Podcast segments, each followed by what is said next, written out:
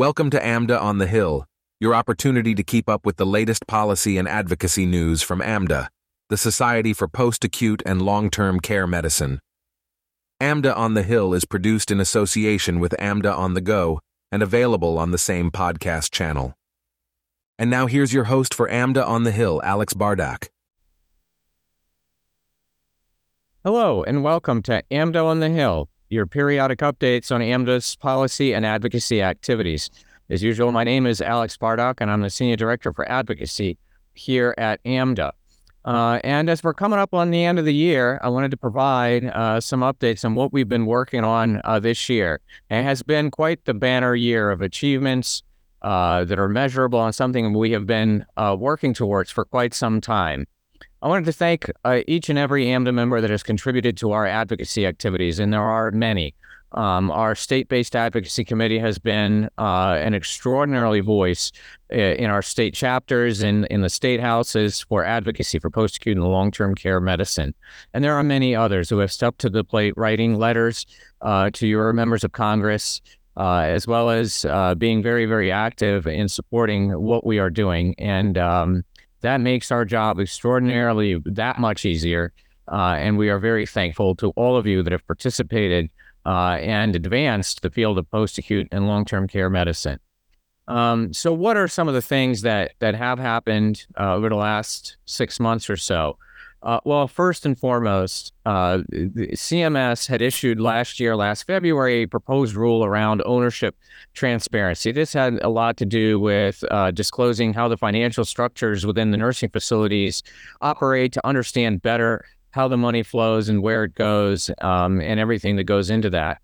Uh, as you all know, AMDA, separately from that, has been advocating that transparency around the medical director role uh, should also be included in these discussions. Uh, we have talked with CMS about this over the last uh, almost a decade, uh, as well as have a bill uh, in Congress that has continued to get support. and again, thanks to all of those that have written letters to your members of Congress to ask them to support that legislation. but just last month, CMS issued a final rule around the ownership transparency. And within that rule, uh, CMS actually very clearly stated that they will uh, indeed uh, be collecting information about the medical director and will be it will be somehow publicly disclosed. Uh, we are thrilled uh, with this outcome. This is a long time coming. Uh, we issued a press release. we have an article in McKnight's Senior Care uh, if you want to go ahead and, and read some of those of, of what we have actually uh, said in response to this. But uh, this is clearly a major development, and we are hoping that it is a, a launching pad to providing transparency about the clinical and administrative leader of the facility so that the public, policymakers, and anyone else who is trying to understand uh, who that individual is, and for everyone to understand um, what their background is, how many facilities are they working with, uh, any kind of information that would help us understand the landscape uh, of medical directors in nursing facilities. It could also help us understand whether or not there is a shortage uh, of, of, medical directors across the country uh, so that we can take steps to address uh, those issues. I think all of that is still to come as we roll this out. The next steps in this endeavor is CMS is set to issue sub regulatory guidance, essentially uh, the nitty gritty of the implementation of what it will look like. How exactly will they collect this information? Uh, we know that it will likely come from something known as the 855 form, uh, but where will it go? How will they present this information? Whether that's on uh, Care Compare website or by some other means remains to be seen.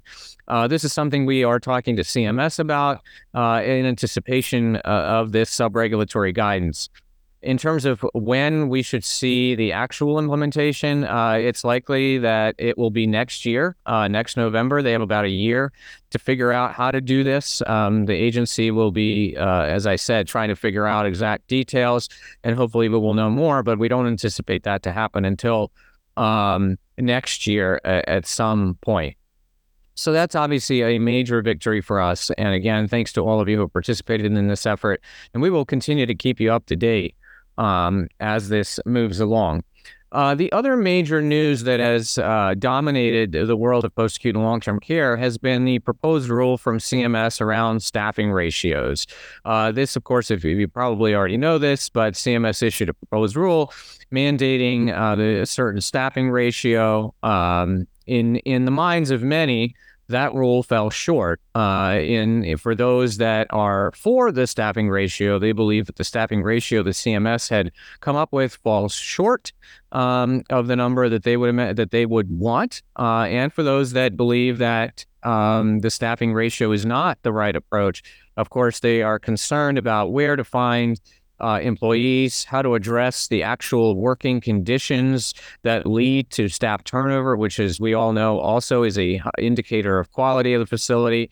Uh, and all the challenges that we face in terms of recruiting staff, even if a uh, staffing uh, ratio mandate would be in place.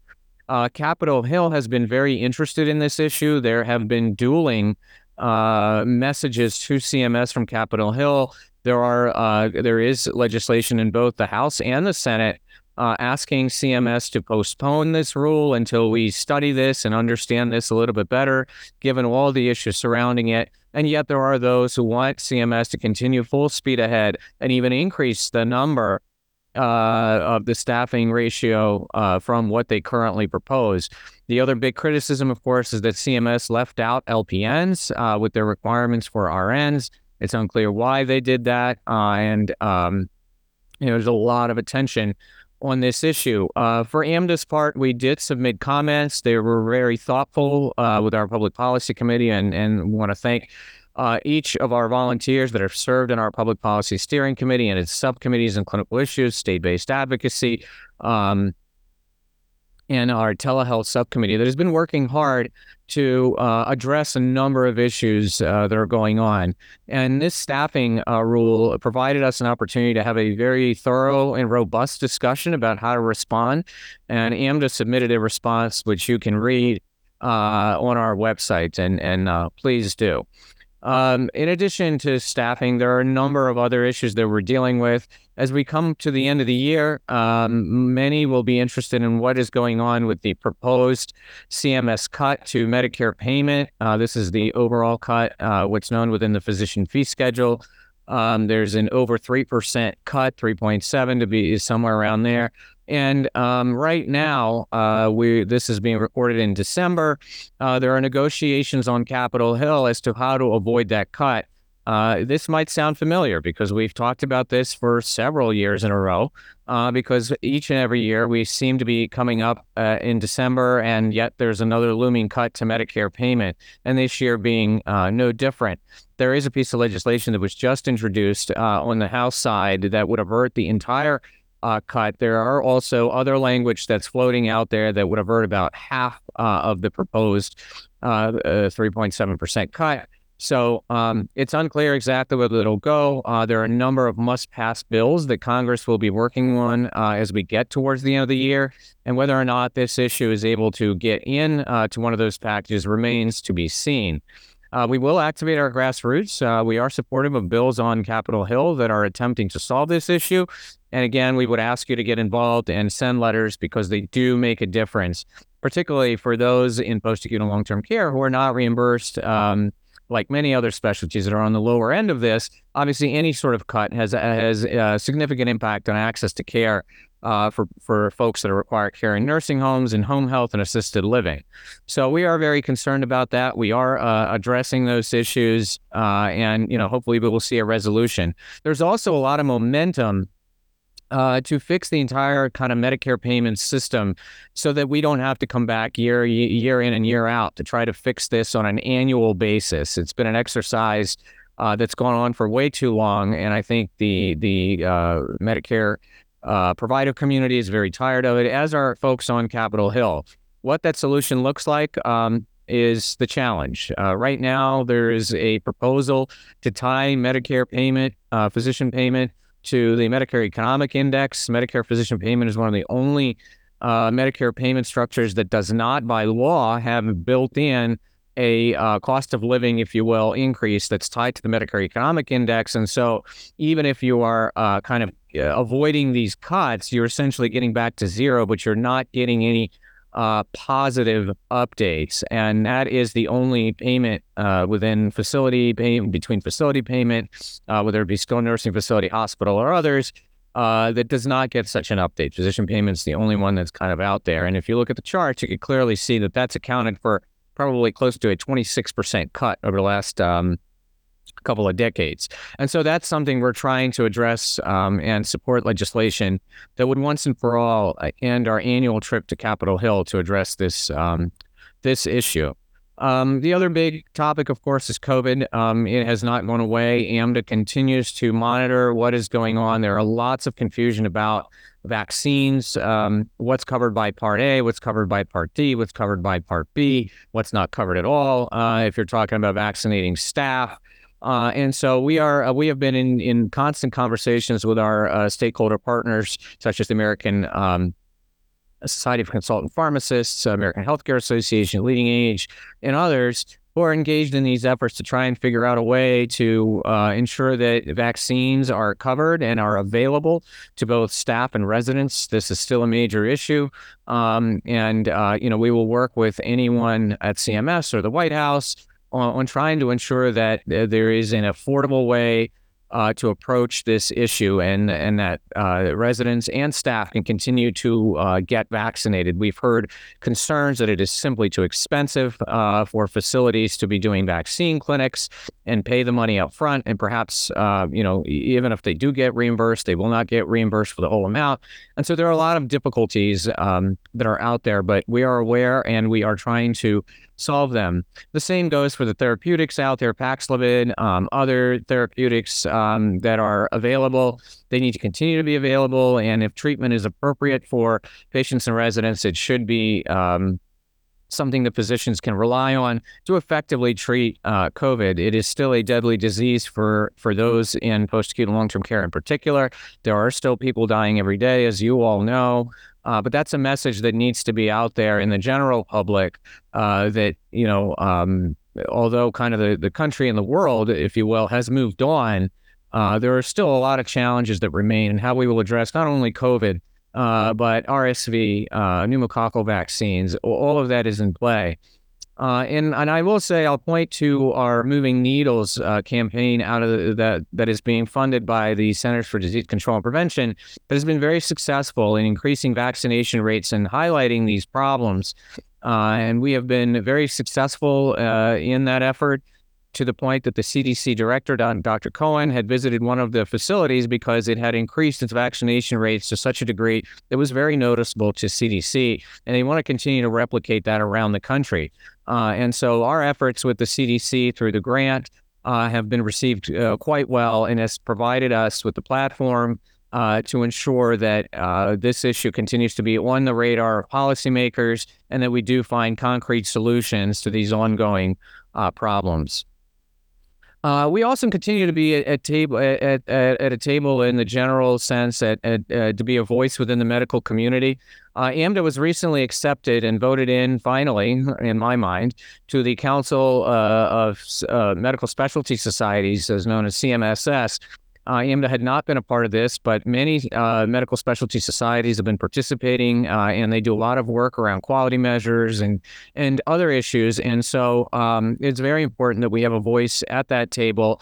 Uh, and that we continue to provide our input there uh, and other places. Uh, we also have a, a seat on the um, on the new PQM, the quality measure um, uh, contractor Battelle that has taken over for the National Quality Forum. We are represented there as well, and a number of quality measures that are being uh, proposed, and we have a voice at that table. We will submitting comments. We'll be submitting comments, uh, and be asking our uh, AMDA volunteers to review.